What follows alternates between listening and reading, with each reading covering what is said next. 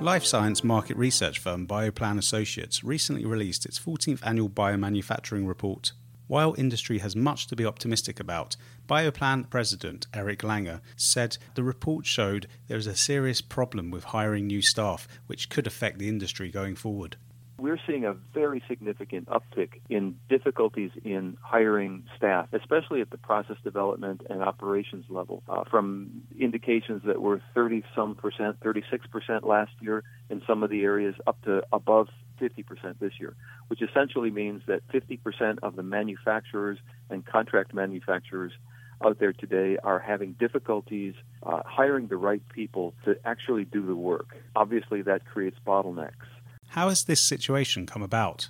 This hiring difficulty is coming from situations where biosimilars manufacturing, as an example, are starting to uh, move forward, and those biosimilars need to have people in process development. As you can well imagine, there's a, finite supply of expertise out there globally. In addition, uh, areas like cell therapy, gene therapy, and others are coming online they will also start to pull uh, expert hands from uh, from other companies. So we're going to continue to see these kinds of hiring difficulties, which, if companies are not prepared for, th- this will ultimately create uh, disruption. What about industry-led training programs? There's a lot of talk about it.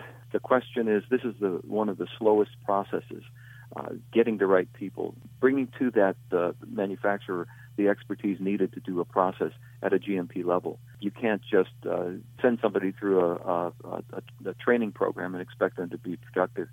Even after they have qualifications for a very specific operation or facility, it may still be six months of on the job training on top of uh, the expectation that they have already the expertise if that expertise doesn't exist, training programs are just a, a band aid on that problem. Institutions like NIBRT in Ireland, for example, have retraining programs to allow people working on small molecule manufacturing to retrain in large molecule manufacturing. Is this a viable option for industry? Uh, if hiring becomes a challenge, the small molecule industry, which is you know rather large and has a pool of, of strong, solid expertise, may be an advantage for the larger organizations where they can do just like you said, move and retrain some of their existing staff into uh, these areas.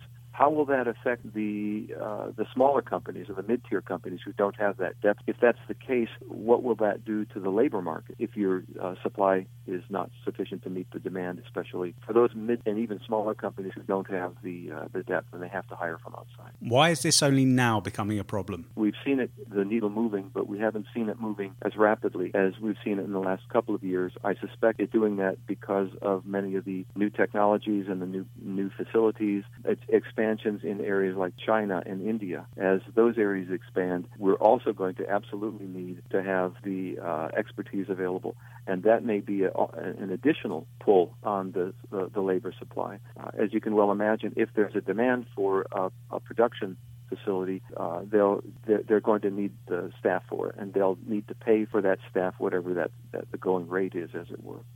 Eric, thank you very much.